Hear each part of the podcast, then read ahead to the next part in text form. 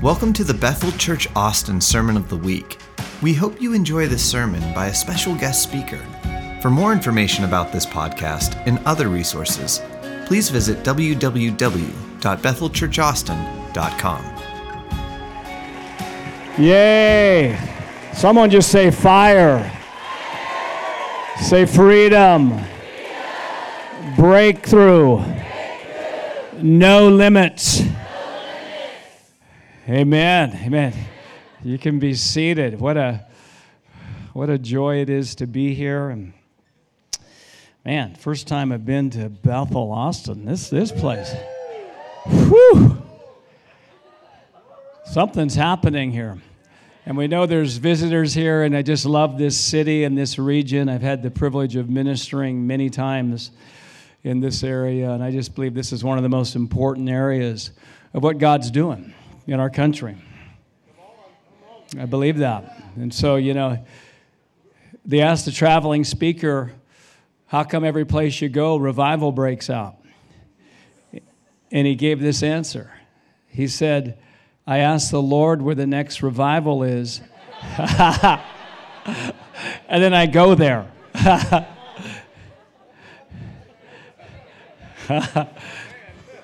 How many of you know if you partner with what God's already doing, it makes you look better than you really are?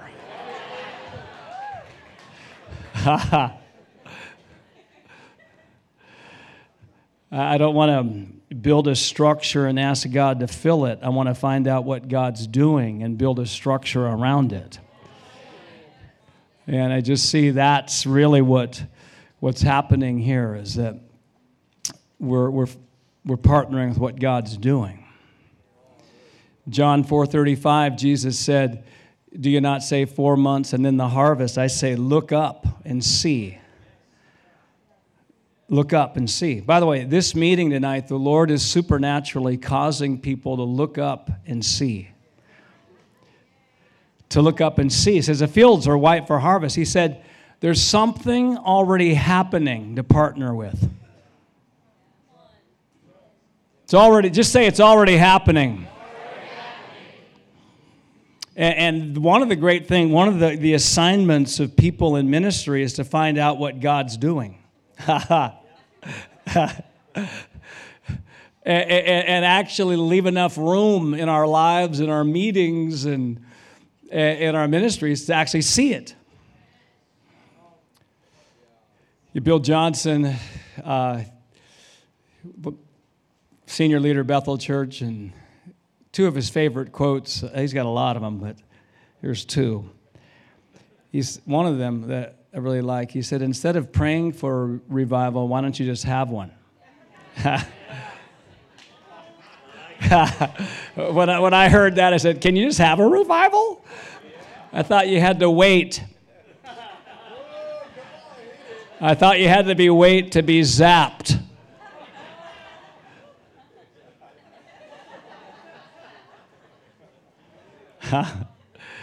then another one of uh, his quotes I really like. He said, The only closed heavens are between your ears.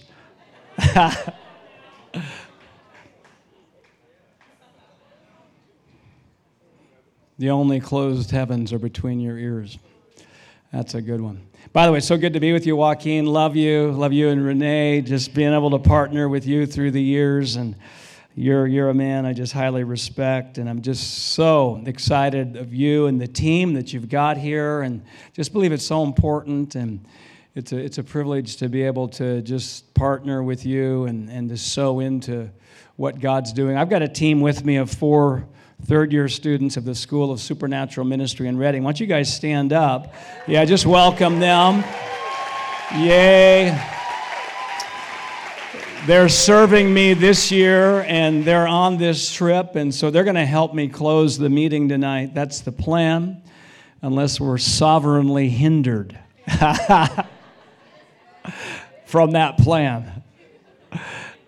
But that's where we're pointing ourselves. Um, I was just um, I was praying over you and you know just um, how many of you know the most powerful words prophetic words have clear identity statements in them When the angel prophesied to Gideon in, in Judges 6, he didn't tell him what he was going to do at first, he told him who he was. He said, Hello, mighty warrior. He didn't say, Hello, one who in the future is going to do mighty warrior exploits. Yep, let's just laugh at that. he told him who he was because we can't consistently do what we don't believe we are.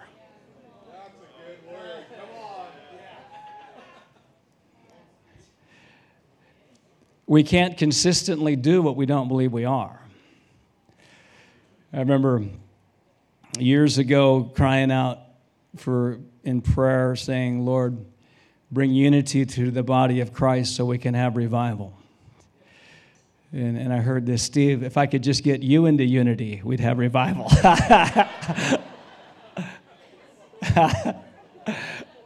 I got to get you into unity because you're trying to do things you don't believe you are. You pray one thing and then say another thing. Uh, you know, I'm going to get you into unity. And, and so, and identity is, is the key. Because if, if, for instance, if I try to act righteous and I think I'm a sinner, I believe I'm a sinner, how many know I'm in disunity? Because if I believe I'm a sinner, I'll sin by faith.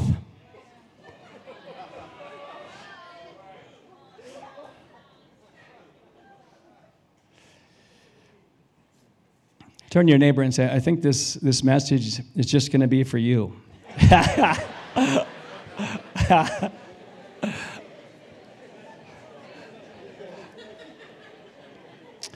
I was, I was asking the Lord, I said, Who's, who is Austin? I heard, I heard some things using each of the letters of Austin's name. I heard you are amplifiers of the now thing that God is doing. You are amplifiers. You're, you're like a speaker that amplifies what God's doing. Um, who's, uh, you are unifiers.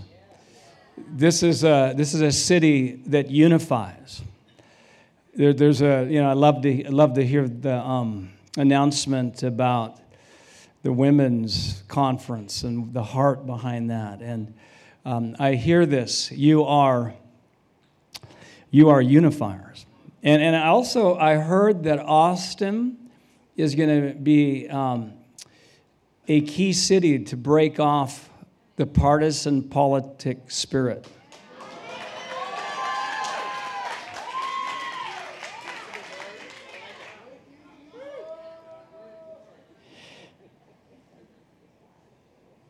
I heard that Austin is a supernaturally strategic city. Strategic. There's, there's supernatural strategists in Austin. People who think not just out of their mind, but out of their spirits. And I heard this I heard ideas are coming out of Austin that are going to shape the nation in an incredible way in the next 10 years. The best ideas have yet to been thought. I heard that Austin is, is a city that of, full of thinkers. It's a thankful city. And, and I heard this that there's people, even within the sound of my voice tonight, the Lord is going to take you up to the headwaters of thanksgiving. He's going to take you up there. You're going to find out why it says enter his gates with thanksgiving. You're going to find out why he said that. and you're going to bring something down from the headwaters. It's going to change everything. I heard that Austin is, uh, you are imploders of the elder brother mindset. imploders of the elder brother religious performance based, uh, non joyful mindset.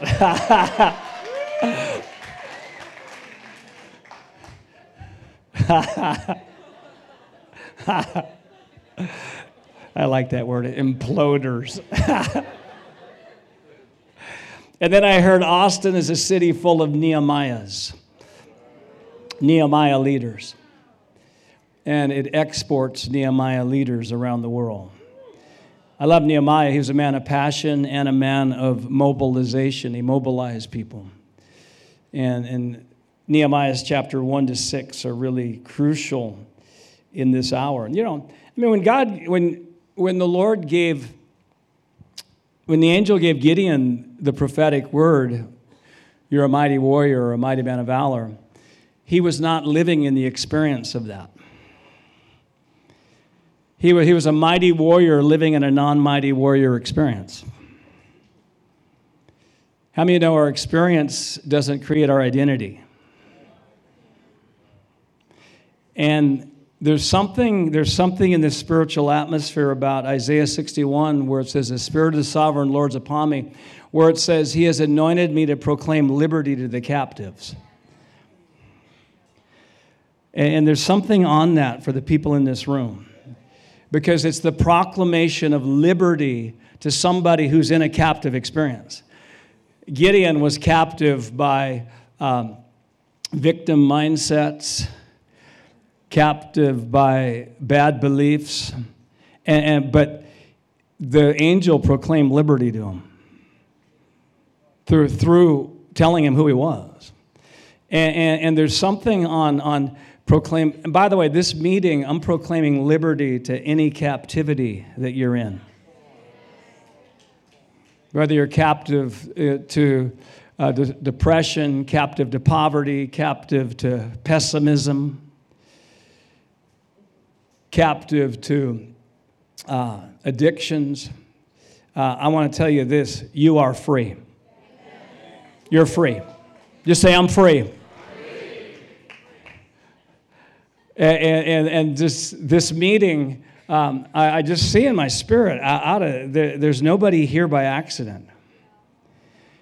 And, and, and there's great people in this room. I mean, the Friday night crowd.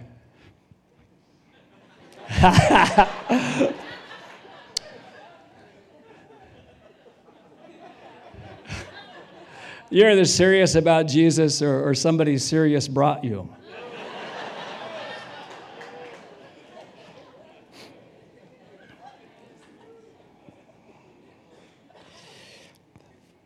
what else was I hearing? Where's those? Um, there were th- three ladies who had red shirts on. Can you guys stand up? Is there more than three? There's three. Something on fire? Oh, this girl's on fire? Well, I just, uh, what, what I hear over you is that um, you're, you are three fiery women. And, and I see that the Lord has just brought you together. You know, one can put a thousand to flight, two, uh, 10,000. I don't know how many three can. 100,000. But, but I see that God's put a, an assignment before you. It's an assignment that is bigger than what you think you can do. And he's going to clarify that assignment within the next year. And it's going to be a key part of what God's doing around here.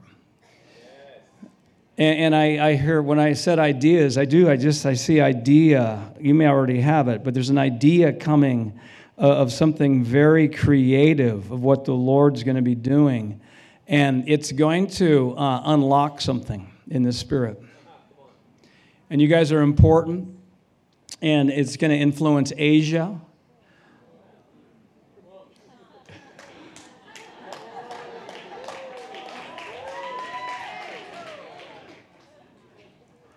Here it's going to influence Singapore there and Venezuela. And so we bless you in the name of Jesus. Yes, amen. Couple other things I'm hearing. I saw, I saw a, peacock. and you know, it's interesting. You, you see things, you know. I was thinking about that. You know, I was thinking about a peacock, and I, I, it reminded me that um, NBC, the network NBC, has peacock as kind of its uh, uh, emblem or whatever. And, and I was, um, this is something I'm hearing. I'm hearing that there's, there's going to be revival at NBC. And I'm, I'm hearing, I'm hearing that even in locally that there's, going there's doors that are opening to influence media, that media is going to get influenced. And there's somebody who's going to be actually working there and it's going to be influencing that. And the assignment is bigger than we know, than you know. And, and, and I, I just see God doing something in NBC that's going to amaze us. Ha ha.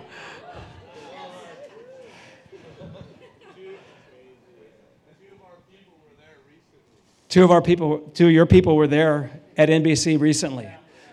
Hmm. Somebody's going, hmm, hmm.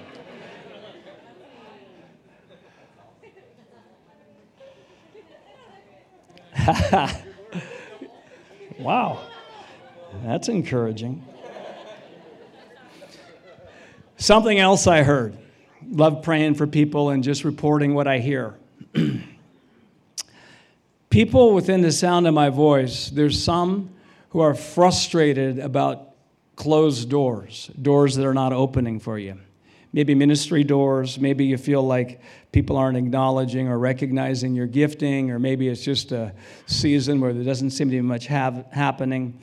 And, and I'm hearing over you that uh, this word, the Lord is um, causing you to take your eyes off of doors that don't seem to be open and to actually see the doors that are open right now in your life. I mean, there's been seasons in my life where I, was, I was so focused on a door that I wanted to be open that I couldn't even see the door that was open. Let's just laugh at that, by and I see, I see someone who's within the sound of my voice, you feel like a victim of other people's perceptions of you. And that God is going to deliver you from that thing that thing, getting rid of that thing, is going to actually catapult you way beyond, way, way bigger than the one door that you wish would open for you. So thank you, Father. How many of you you've never heard me speak again? Just uh, maybe half. And I'm on staff at Bethel Church. Been there since 2008 met Bill Johnson in 1991 uh, when I was pastoring a small rural church in the middle of Nevada. And I made the great decision of my church of about 30 people to invite a guy named Bill Johnson to come and speak. I mean, how many know? I mean, by the way, that, that I made a decision above my ability to make such a great decision. And, and I just released that testimony that decisions that you're making that don't seem to be big, you're going to make big decisions in 2019 that are going to be indicate that are going to you're going to look back on 20, 27 years ago whatever it is and you're going to say that changed my life. That changed my life. And so i'm on staff. I, I work um, through Global Legacy, which is the part of Bethel that leaders, especially church leaders who want more of what's at Bethel, that they access through. Uh, we have online curriculum. We uh, encourage regional gatherings. We encourage, there's also the Bethel Leaders Network, which has started the last two or three years, where it's a, very, it's a more intentional way of people can really belong to Bethel for ch- right now for church leaders. And I travel about half the year, and Wendy and I, we have our own ministry called Igniting Hope Ministries. And we have a mandate to ignite hope. There's no hopeless circumstances, there's only hopeless people. And once people get true hope, circumstances cannot stay the same. Hope is an unstoppable force. If something's going to change, somebody's hoping. And one of my favorite definitions of hope is hope is the belief that the future will be better than the present, and I have the power to help make it so. Hope is the belief that the future will be better than the present, and I have the power to help make it so. Wherever there's no hope, all progress stops, all improvements stop. There was a, a, a town that was going to be covered by a reservoir. They were building a dam, and once the town knew that it was no longer going to exist, all improvements stopped. And so, hope hope is, is, is a force. I believe that it's the after love, it's the second most powerful leadership quality there is. And I believe our hope level determines our influence level. He who has the most hope has the most influence. And God loves to partner with unreasonably optimistic people.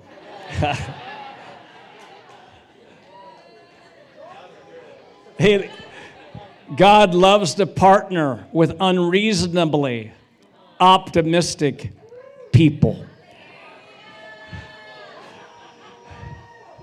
Can you imagine David going after Goliath today?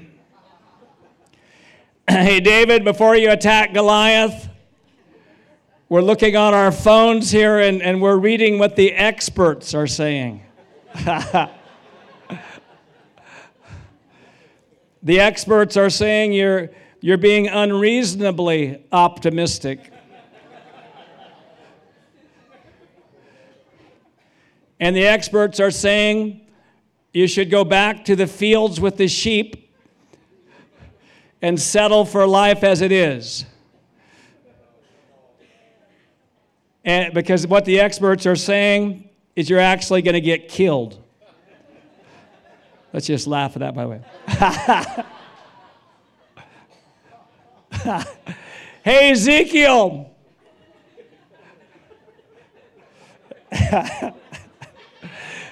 Ezekiel, before you prophesy to those dry bones, we want to let you know what the experts are saying. The experts are saying you must not know how dry they really are.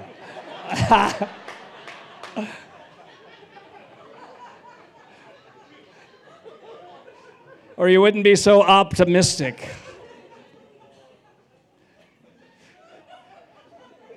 They're suggesting you study the bone's dryness more. you do some spiritual mapping on the dryness. And then you'll become more realistic.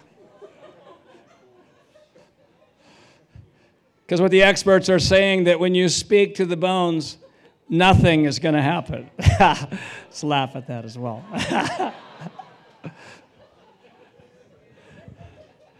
God hasn't called us to be realistic, He's called us to be supernatural.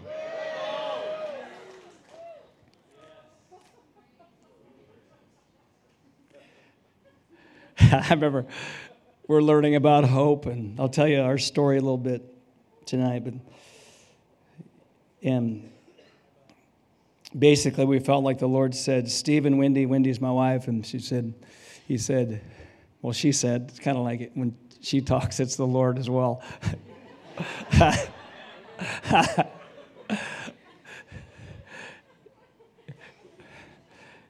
He said, Stephen Wendy, I give you permission to be hopeless about anything I'm hopeless about.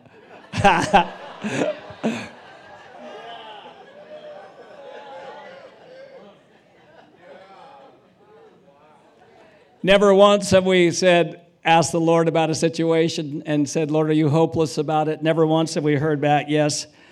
Uh, that, that thing's so bad we, we don't even know what to do about it. there are no solutions. Prayer is pointless. Ha ha.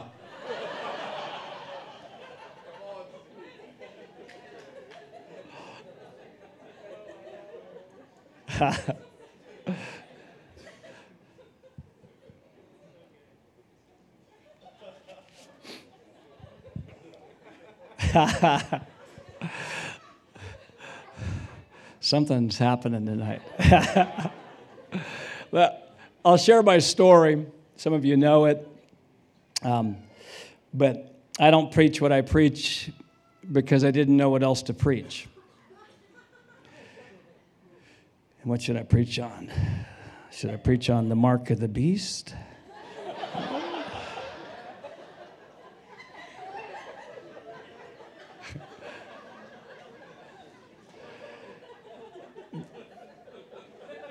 the reason we preach on the renewing of the mind, hope, joy, laughing at lies, declarations is because we learned it in the fire. And, and we're still learning it. And I grew up on the north coast of California near Eureka in Redwood Tree Country. Yeah. You from there? Yay, in Eureka, yes. What's your name? Bella? Yeah. Wow. Hey, Bella, you what I hear over you? huh? I hear that you're a woman of great courage. You're more courageous than you think. And I hear 1 Samuel 14, the story of Jonathan and his armor bearer, just really speaking to you in this season. And he and his armor bearer, two people started a revival.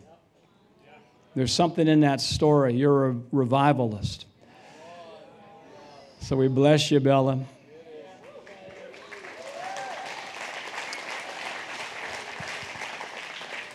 So grew up over there. I, I didn't know the Lord as a boy. I met Wendy when I was a senior in high school. Uh, after I graduated high school, I became a hippie. Actually had hair.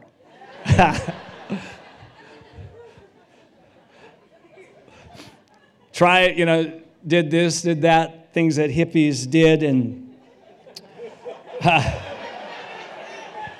finally met Jesus. Someone say, Yay.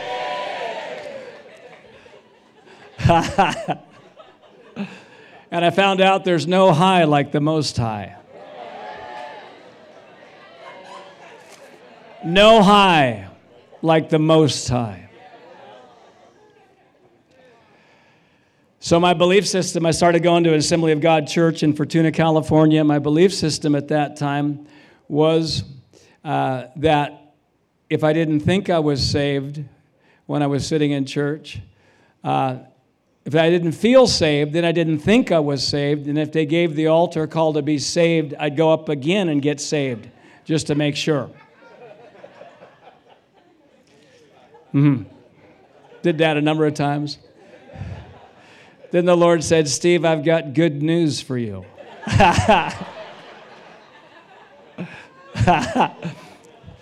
you are saved even when you don't feel saved. I said, wow, that's amazing. That's amazing. I thought feelings were the highest indicator of truth there was. Yep, let's laugh at that as well. so even after I heard that, I would sometimes come to church not feeling saved. And they'd give the altar call to be saved, and I'd want to go down there so bad.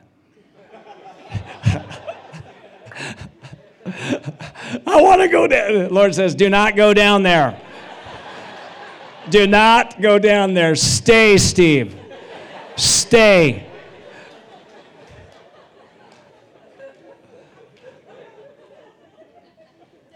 But Lord, I want to get this spirit of heaviness off me. I want to get this heavy feeling. And I know if I go down there, I'll get it off me. And he says, Now I'm going to show you how to get that thing off you. It's not by doing something different, it's by believing something different. So, that, just looking back, that was kind of the beginning of, of just really the message the Lord's given us. And so we stayed in that church. Wendy and I got married a couple years after we got saved, and Uh, we stayed in that church 15 years, 13 of it I was on staff, and it was a season of living in Romans 12:1, giving our bodies as living, living sacrifice to the Lord. it's a season of surrender. And Wendy and I, uh, we had a lot of things to surrender. We had to learn how to do relationship God's way, not, not doing a relationship on sand, but rock. How many? Mm-hmm. Yep. I've never done anything God's way and said, bummer, I wish I wouldn't have done it God's way.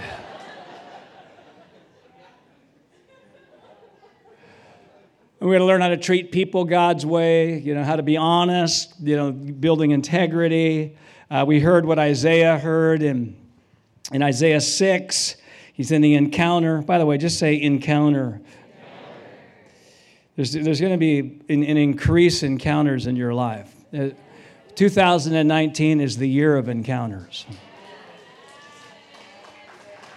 It's the year of encounters.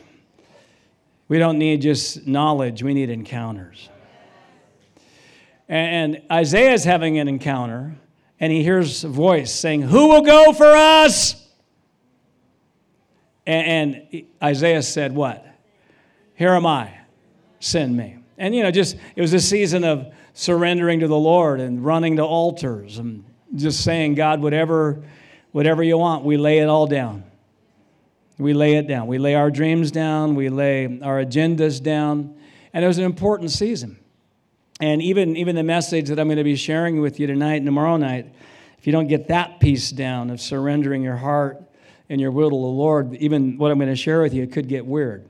But you get that piece down and you build what I'm going to tell you, it, it, it leads to unlimited potential. Unli- just say no limits.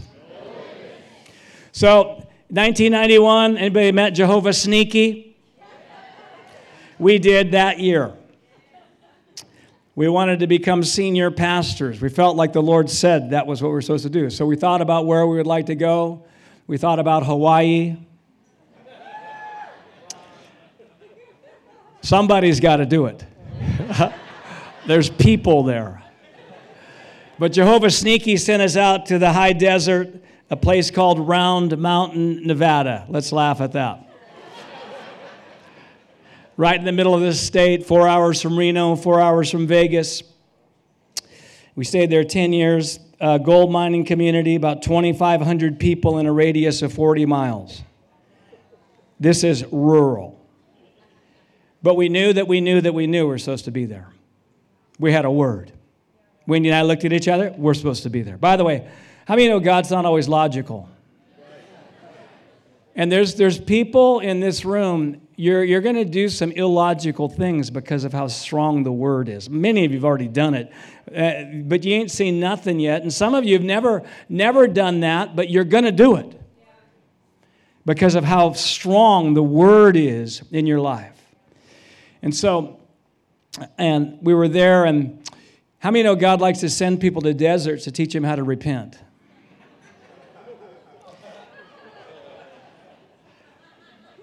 And one of the best definitions of repentance is to change the way you think.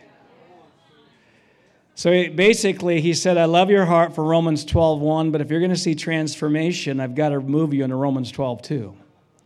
Where Romans 12.2 says, Do not be conformed to this world, but be transformed by what?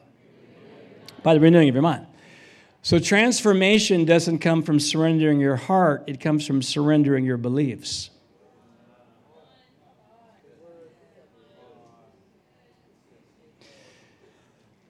Wendy's thinking her lack of breakthroughs because she hadn't given God her heart, and this is the season, the, the early 90s, and she's learning this, but she's still thinking, man, she hasn't given God her heart enough, and so uh, she's crying out in prayer, God, I give you my heart, I give you my heart.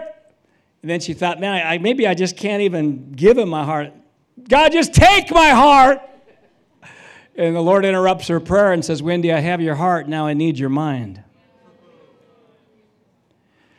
I remember he, he asked her, he, he, he said, Wendy, can you surrender the beliefs, the beliefs that you're shy, inadequate, and can't speak well in front of others? Can you surrender those beliefs? And she said, But Lord, that's who I am.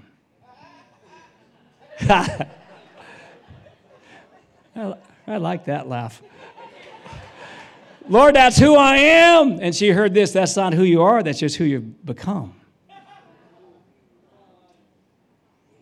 Because you've renewed your mind with past experience rather than what I'm saying.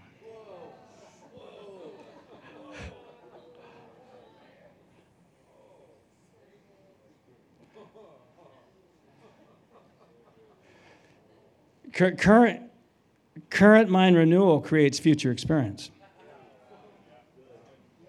whether the positive or negative. Mind renewal on one level is just whatever you constantly come into agreement with. Whether it's my identity, other people, my city.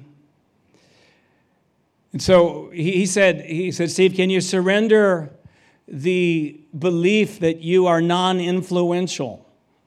I said, Well, Lord, I am. I can hardly influence sagebrush.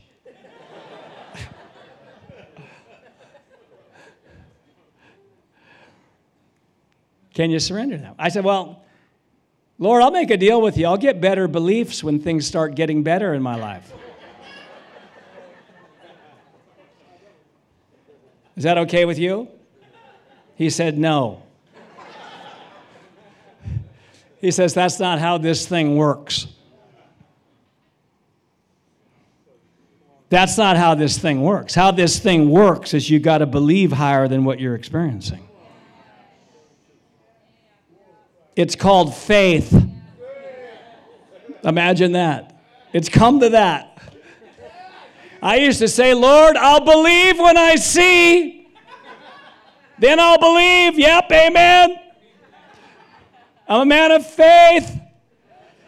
He said, No, you're just a great man of fact.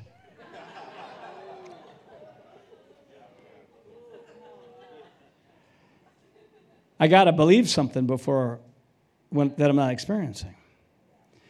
God hasn't called us to be thermometers, He's called us to be thermostats. I used to be only a thermometer in what I was thinking and saying. I'm tired.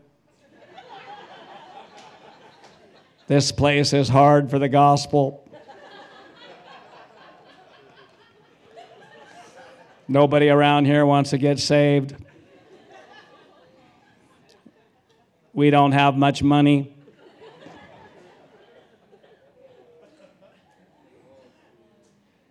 Every time I move forward in God, I get attacked by the devil.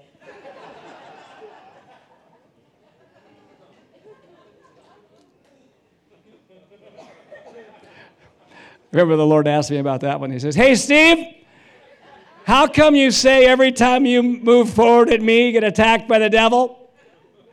Well, Lord, the reason I say every time I move forward in you, I get attacked by the devil is because every time I move forward in you, I get attacked by the devil. That's why I say it.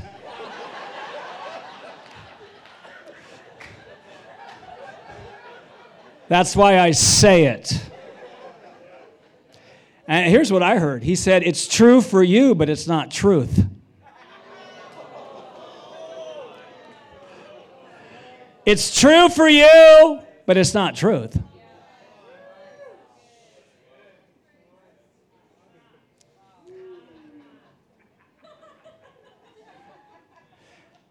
I heard he said, Steve, how come you talk more about the devil's attack than my protection? uh, well, Lord.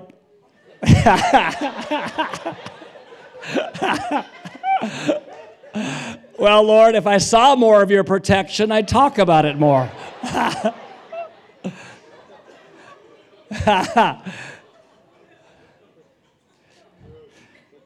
So I got a suggestion for you. See, why don't you start talking about it more? Gideon was a, a, a mighty warrior living in a non mighty warrior experience. He was a mighty warrior. The Bible says, Let the weak, what? Say, I'm weak.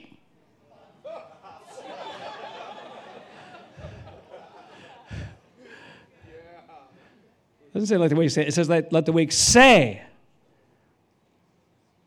I'm strong. We don't deny weakness. If we're battling it, get prayer, go to the doctor, take medication if you need to, but don't call yourself weak. Don't agree that you're weak. Don't renew your mind that you're weak. Because if you do that, that thing is bigger than anything the devil's doing.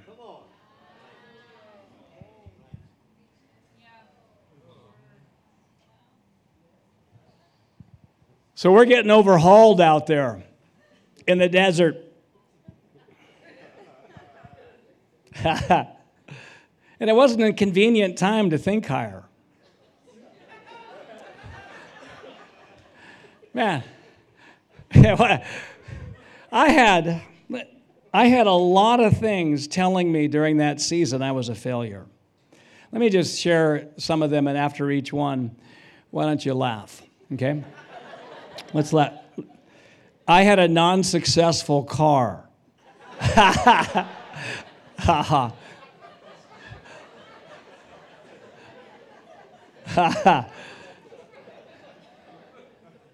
I had a non successful salary. Ha ha ha. My hair was starting to get non successful. Let's give an extra laugh on that one. My church size was not successful. My home, which was a single wide trailer that was very old, was not successful.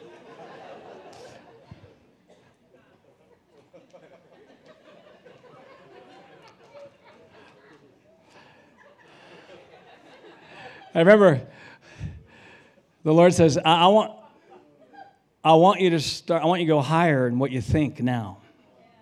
I want you to go higher in what you're saying now. I want, I want you to move in the faith. I said, Lord, it's not a convenient season. Can we wait until a few things get a little bit better?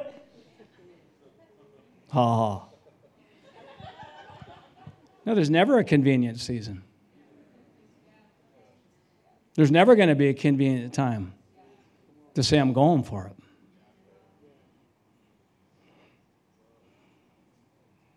I mean, you think about, you know, the 12 spies and Numbers 13, Moses sends them out.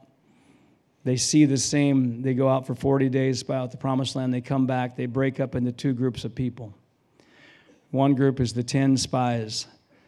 Somebody say, boo, boo.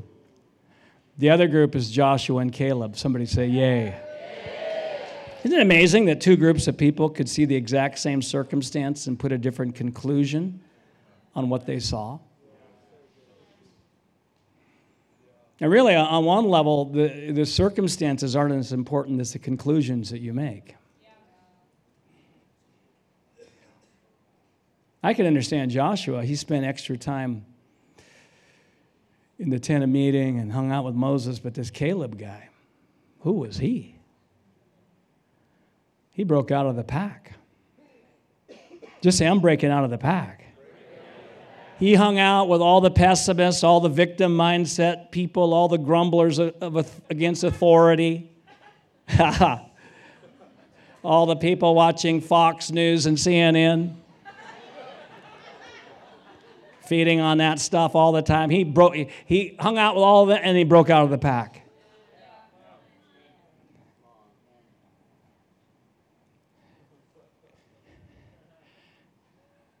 We don't, we don't have enough time to feed on garbage.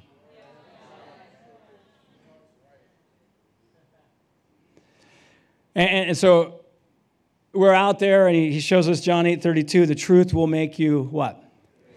So, every area of my life where I believe truth in, I get free. Every area of my life where I believe lies, I'm not free.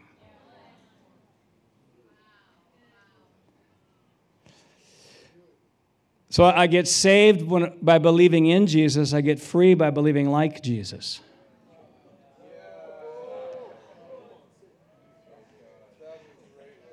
I get saved by believing in Jesus, I get free by believing like Jesus.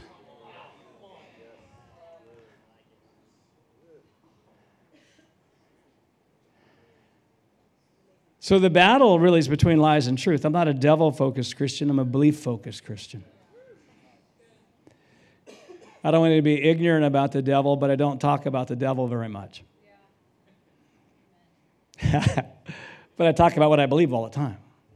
Because if I can believe truth, I get free. And if I'm free, it doesn't sound like the devil's bugging me very much. Just a thought. Even to put on the full armor of God in Ephesians 6, you got to believe something to get those pieces on. You don't just fly on you automatically. I love the shield of faith. Shield of good beliefs. What's it say? Where you can quench some of the fiery darts? How many?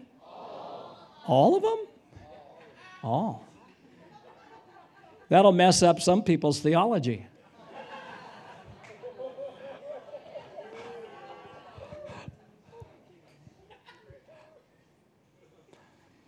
So how do so then how do we know if, if the battles are in lies and truth? How do we know if we're believing a lie? Because the nature of deception is you don't know you're deceived.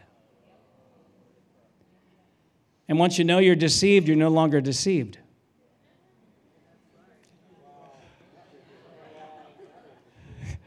That's taught in Deception Class 101.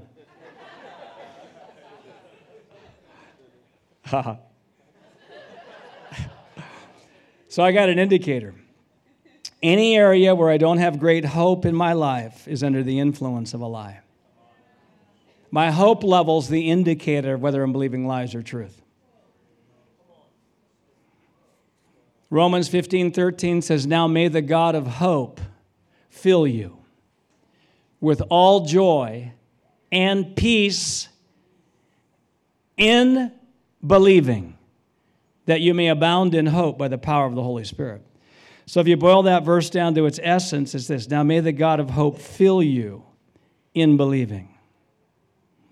So the moment I believe truth is the moment I start getting filled by the God of hope. Increasing hope is the evidence I'm renewing my mind with truth instead of lies. Decreasing hope is the evidence I'm renewing my mind with lies and not truth. So I keep believing truth. I start getting filled by the God I hope. Pretty soon it gets to my eyes. I'm actually seeing everything differently. Wow. Hey, I'm not as bad as I thought I was. I think God could even use me. I think there's hope for me.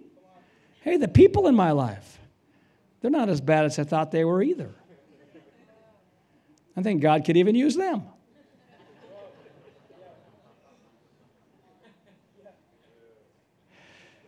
He told us this your hopelessness about a problem is a bigger problem than the problem. My hopelessness about a problem is a bigger problem than the problem. I want you to say that with me. My hopelessness about a problem is a bigger problem than the problem.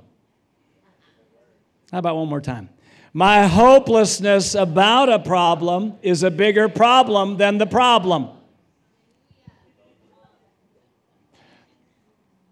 So, my hopelessness, uh, if, I, if I'm battling for hope in my finances, then I, I need to ask the Lord, what's the lie that's creating that? Because my hopelessness about my financial issue is a bigger problem than my financial issue.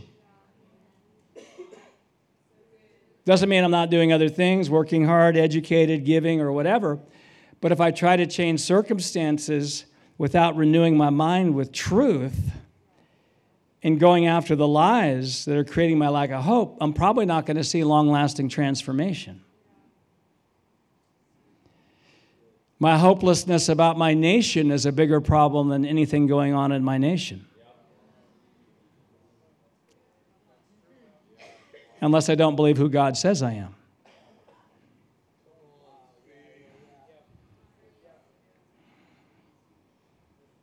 You say, how, how do we get this thing off me? How do we get the spirit of heaviness off me? You know, wherever we, we've experienced that, because most depression, discouragement, Spirits of heaviness are caused by believing lies. They're not caused by circumstances or, or physiological things, they're belief. And th- these are things we're hearing, and I mean, it just, uh, whew. Uh, it, it um, like I was reading a book by a guy named Francis Frangipane called The Three Battlegrounds, and he said, Every area of your life that doesn't glisten with hope means you're believing a lie, and that area is a stronghold of the devil in your life. Every area of your life that doesn't glisten with hope, say glisten with hope. Every area of your life that doesn't glisten with hope means you're believing a lie, and that area is a stronghold of the devil in your life. I read that, became instantly discouraged. How many know it's a lot easier to blame the devil? I was trying to find one area I had hope, didn't have it. Then I prayed a dumb prayer. Oh God, would you please show me every lie that I'm believing? That was dumb. Should have prayed, Lord, show me 10% of the lies I'm believing. Because I got a revelation almost everything I believed in my life was a lie, and I was pastoring a church. yep, let's not laugh at that. I had good doctrine, but bad beliefs.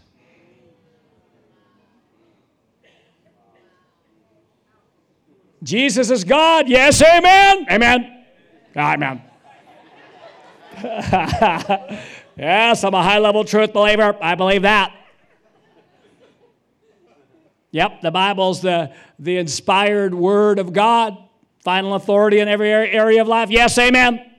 Believe that. Yes, amen. I'm a high level truth believer. Uh huh.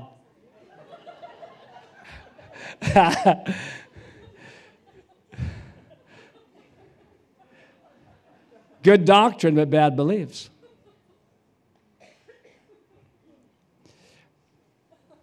Show me 2 Corinthians 10 4 and 5. The weapons of our warfare are not carnal, but they're mighty in God to the pulling down of strongholds. Someone just go, rah, ah. We demolish arguments and every high thing that exalts itself above the knowledge of God, taking every thought into captivity to the obedience of Christ. So, that most quoted spiritual warfare passage is not talking about regional demonic principalities, it's talking about belief systems in the minds of Christians. You know why they're called strongholds? Because they have a stronghold. kind of makes sense. Stronghold, stronghold.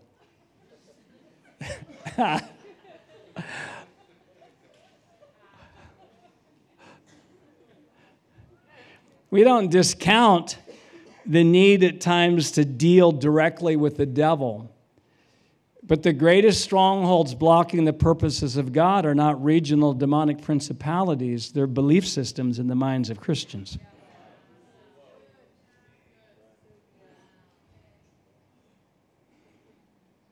Remember one of the cities I pastored the first week I get there, someone comes up to me and says, Steve, I want to let you know this city is hard for the gospel.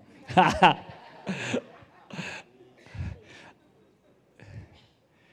knew this. I knew if I believed that, I'd be the biggest problem in my city. I would be the regional principality.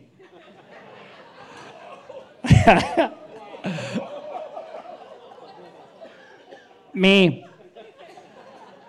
I remember once I was looking at myself in the mirror, realizing I was the only one who could stop me. No devil, no person. And I was tempted to rebuke me. But I didn't do it because I didn't know what would happen.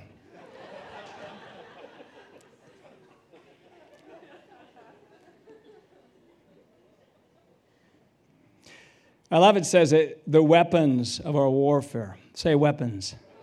Now, God's given us mighty weapons of warfare. The context of that is, is God's given us weapons to pull down strongholds in our own thinking. to change how we think, to change what we believe, so we can believe truth instead of lies. That makes me happy. It says the weapons of our warfare are not carnal, but they're mighty in God. Now, I love all the weapons. The Word of God's a weapon. Love encounters is a weapon that can pull down strongholds. People who've got ministries of inner healing, sozo type ministries, can pull down strongholds. Forgiveness is a powerful weapon that pulls down strongholds. But there's two that I love to talk about. And one of them is the weapon of declaration, and the other is the weapon of laughter. They're both powerful weapons. And the, the weapon of declaration is you, you, you want to uh, accelerate the renewing of the mind, declare truth out of your mouth. Gideon heard something higher than what he was experiencing. The angel gave him a declaration You are a mighty warrior. That's who you are. And again, he wasn't living in the experience of it, but that's who he was. Remember, in the desert where I'm hardly influencing anybody, the Lord says, I want you to say, Steve, that you radically influence nations.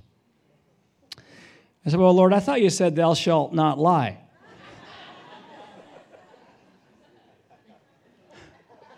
Could you please be consistent?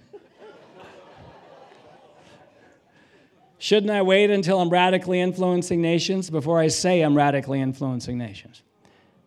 And by the way, declarations, we don't, I don't say declarations to convince other people, I say them to convince me.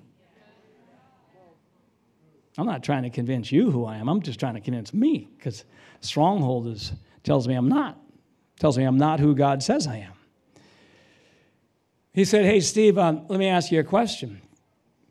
Do you wait for an apple tree to have apples on it before you call it an apple tree?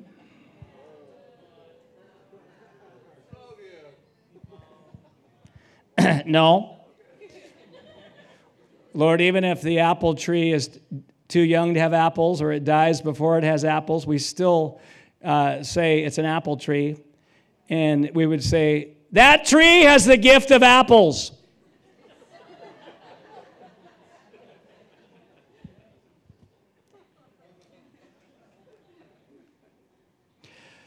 so, I mean, declarations, and we'll get into this deeper tomorrow night uh, on the power of, of speaking, but you can't change your life without changing how you talk.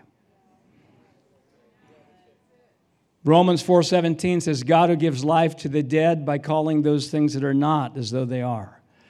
God's method, he has told Abraham he was a father of many nations before he had children. He's the example uh, of the power of declarations, hearing something higher than what you're experiencing. I'm not waiting for an angel to come to me, I'm coming to me.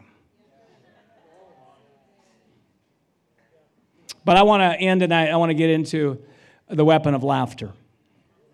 We're going to do some laughing tonight. So why don't you guys just warm up your laughers? Because I wouldn't want somebody to laugh suddenly and pull a laugh muscle.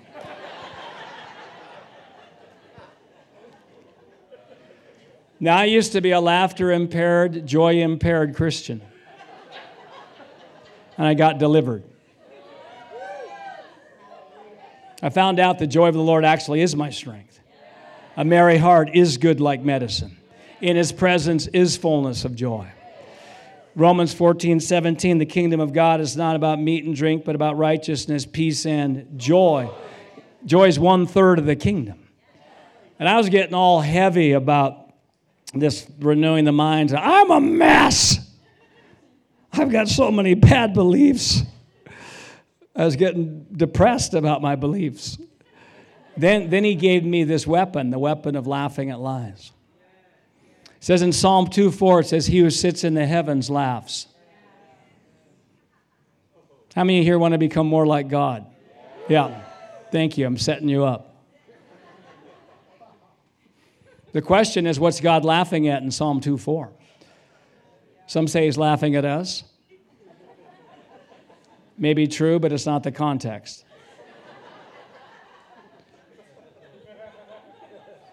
The context of Psalm 2:4 is that God's laughing at what his enemies are saying and planning. Someone says, oh, Heavenly Father, we've just put together a little booklet of the latest things the devil's saying and planning. Could you please thumb through it? I'll just be Heavenly Father just for this example.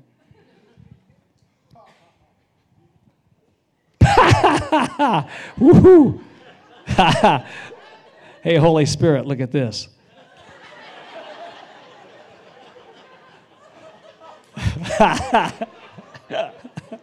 so I got an idea. I'm a spiritual experimenter. I've done things I've never, ever heard any other Christian do. By the way, I release spiritual experimentation over you. There's no progress unless somebody's trying something new. So I got an idea. If the devil's, uh, if the heavenly Father's laughing at what his enemies are saying, the devil's my enemy, and he's the father of all lies. Then I'm going to do an experiment, and I'm going to laugh at his lies and see what happens. Now, lies sound really real in the darkness of our thinking. You know, like, oh, oh yes, amen. If I don't feel saved, that means I'm not saved. Oh, yes. If it feels this true, it's got to be true. Yes. That's truth. but then when I put language to the lie, uh, my salvation is dependent upon my feelings. That's just stupid. That's laughable. Ha ha. I know we don't laugh all the time. We weep with those who weep. And I've pastored. Sometimes I'll just cry with people and Sometimes in brave communication, we're not laughing, but I believe this. I believe this. The body of Christ has been joy deficient. And this has been a powerful weapon. I wrote, wrote, a book called Let's Just Laugh at That. I got two. Let's Just Laugh at That for kids how to break off lies as a, as a child through laughter. Um, you know, I don't want to wait, you know, have people wait till they're adults. So, so here's what we're going to do. Well, I'm going to share with you some of the devil's all time favorite lies. And what I'd like you to do after you hear each lie, just like you to laugh. Just do an experiment. Some of them are going to be easy to laugh at. Ha ha, woohoo! Others of them are going to be deeper lies, and you might laugh like this.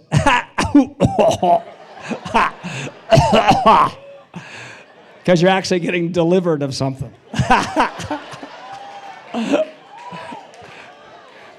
Probably going after a stronghold. Now, to laugh, you have to let go of something. Some of we sometimes we just because sometimes we want to protect ourselves from hope.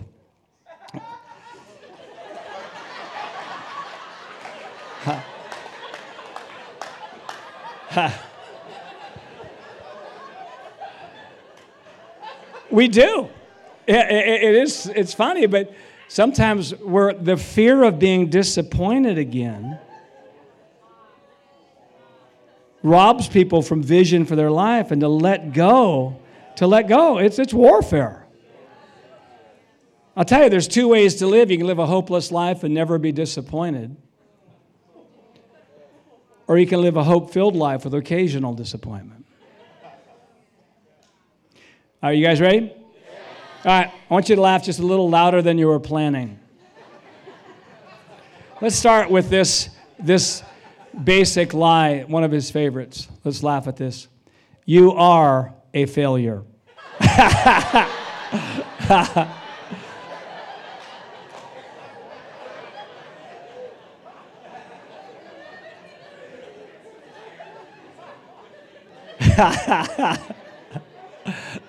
Let's give an extra laugh on that one.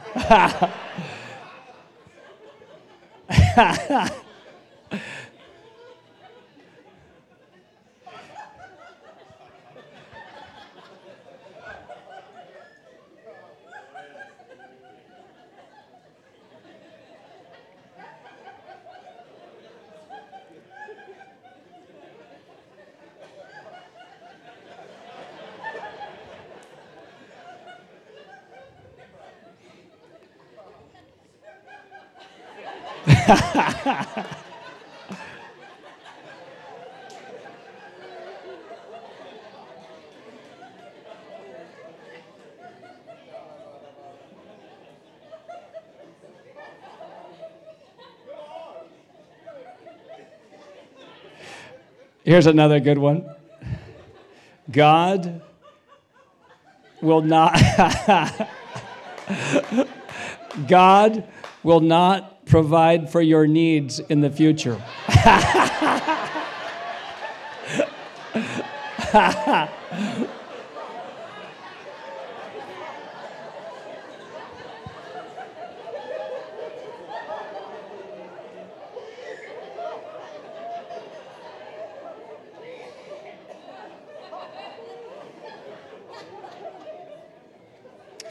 Because God's ability to provide for your needs is dependent on how the economy is doing.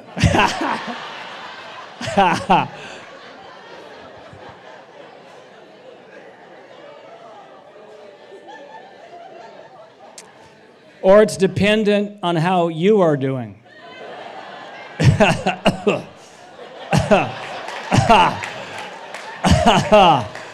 that goes after deeper belief systems.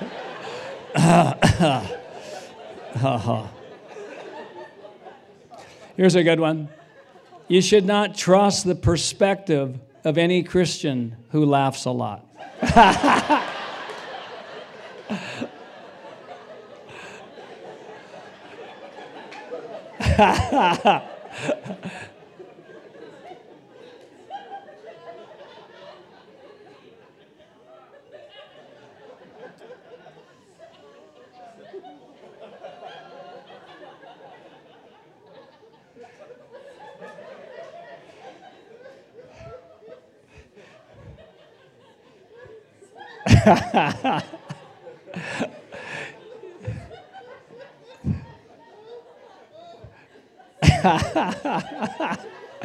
Here's a lie I camped in for about a decade.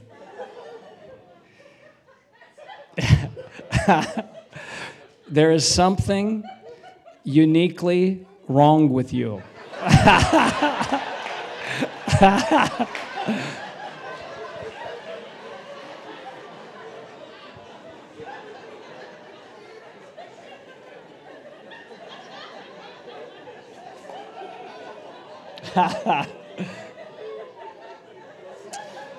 Here's a good one. The Austin region of Texas is an impossible region for worldwide revival to break out from.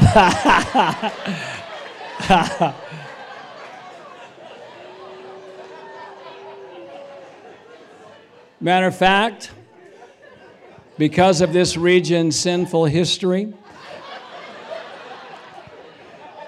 God doesn't even like this region.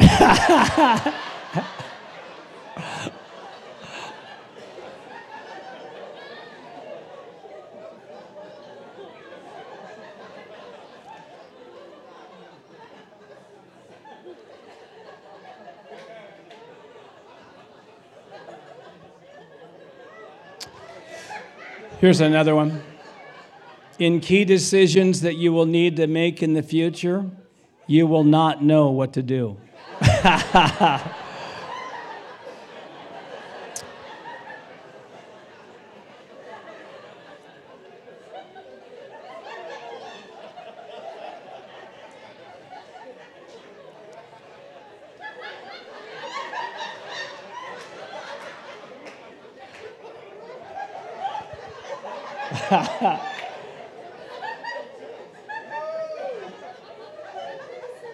I'm getting concerned about this section.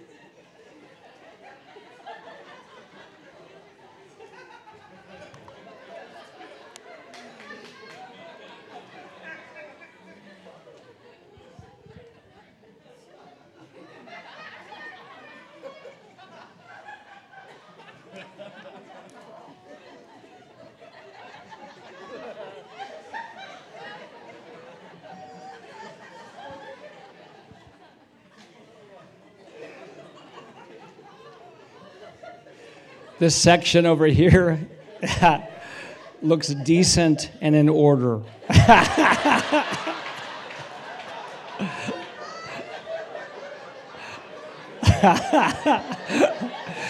They're not sure how to take that. is, is that a compliment?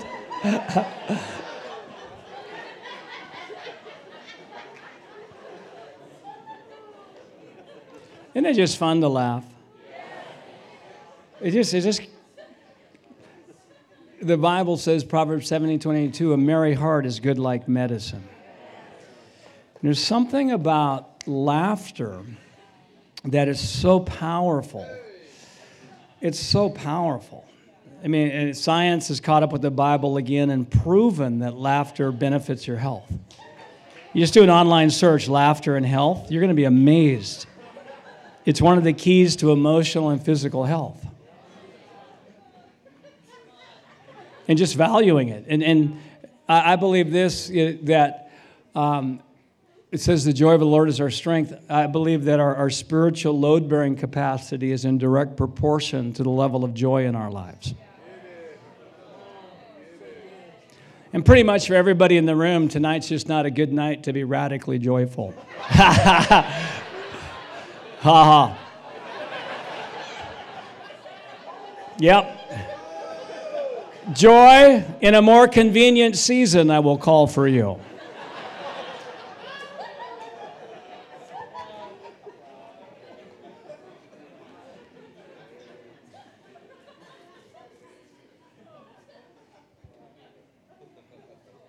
Couple more lies.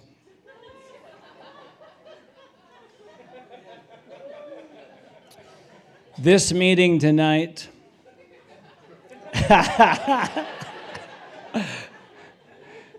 will have no lasting impact on your life. Ha ha. And then one of the devil's all time favorite lies laughter in the church is from the devil.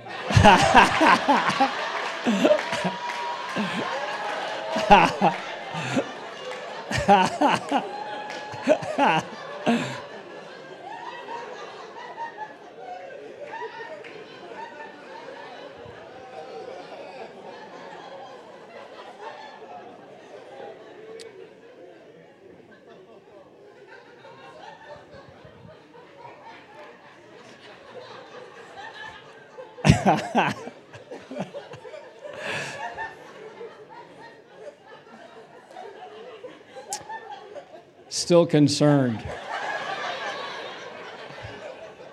Joaquin, are you, con- you concerned? that, especially that row, row two. I mean, the,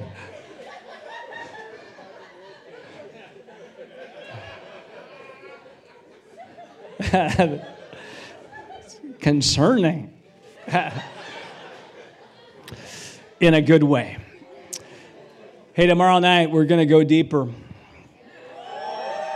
We're going to go deeper.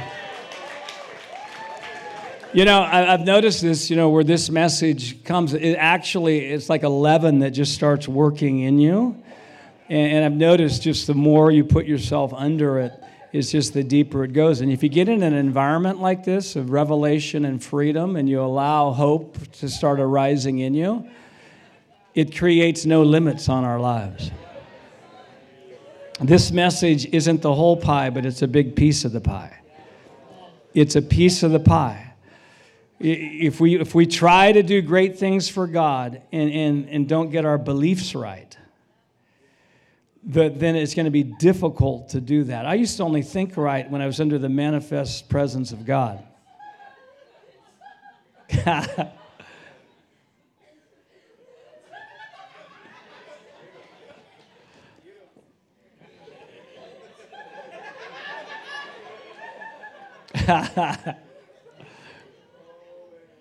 Let's laugh at this line. If you're not laughing as much as the people over there, it means there's something wrong with you. Ha ha ha. Ha ha. Ho ho.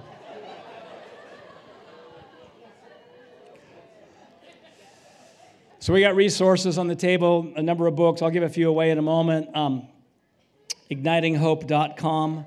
It's our website. We do, I do a weekly podcast, blogs. We do all kinds of things to encourage uh, your lives, and and we just, uh, yeah, we just say thank you, Lord, for what you're doing here. Thank you, Lord, for every person who's here. Thank you for the power of beliefs, the power of hope. Thank you just for dismantling lies tonight. Thank you for exposing what the true spiritual warfare is. Thank you, Lord, for the power of renewing our minds. Thank you for the power of surrendering our hearts, but thank you for the power of surrendering what we believe and that we can't trust any belief in our life that doesn't have hope attached to it. Thank you, God. Thank you for that revelation. Thank you that that's getting on us. Thank you, there's history makers in this room. Thank you, there's people who are going to get so much hope on their lives. They're going to prophesy to dry bones all over the world, are going to create armies, armies out of dry bone addicted people, armies out of dry bone nations, armies armies out of dry bone government, armies out of dry bone families, armies out of dry bone people groups. Thank you, Lord, that there's people in this room who are going to have hope and prophesy life and change the world. You guys receive this message. Say, I receive it. I'll never be. The same again. Something happened in me tonight. It was supernatural. It's going to increase. And it's going to influence the nations. Amen. Give God thanks. Give Him praise. Thanks for listening to the Sermon of the Week. For more information about this podcast and other resources, please visit www.bethelchurchaustin.com.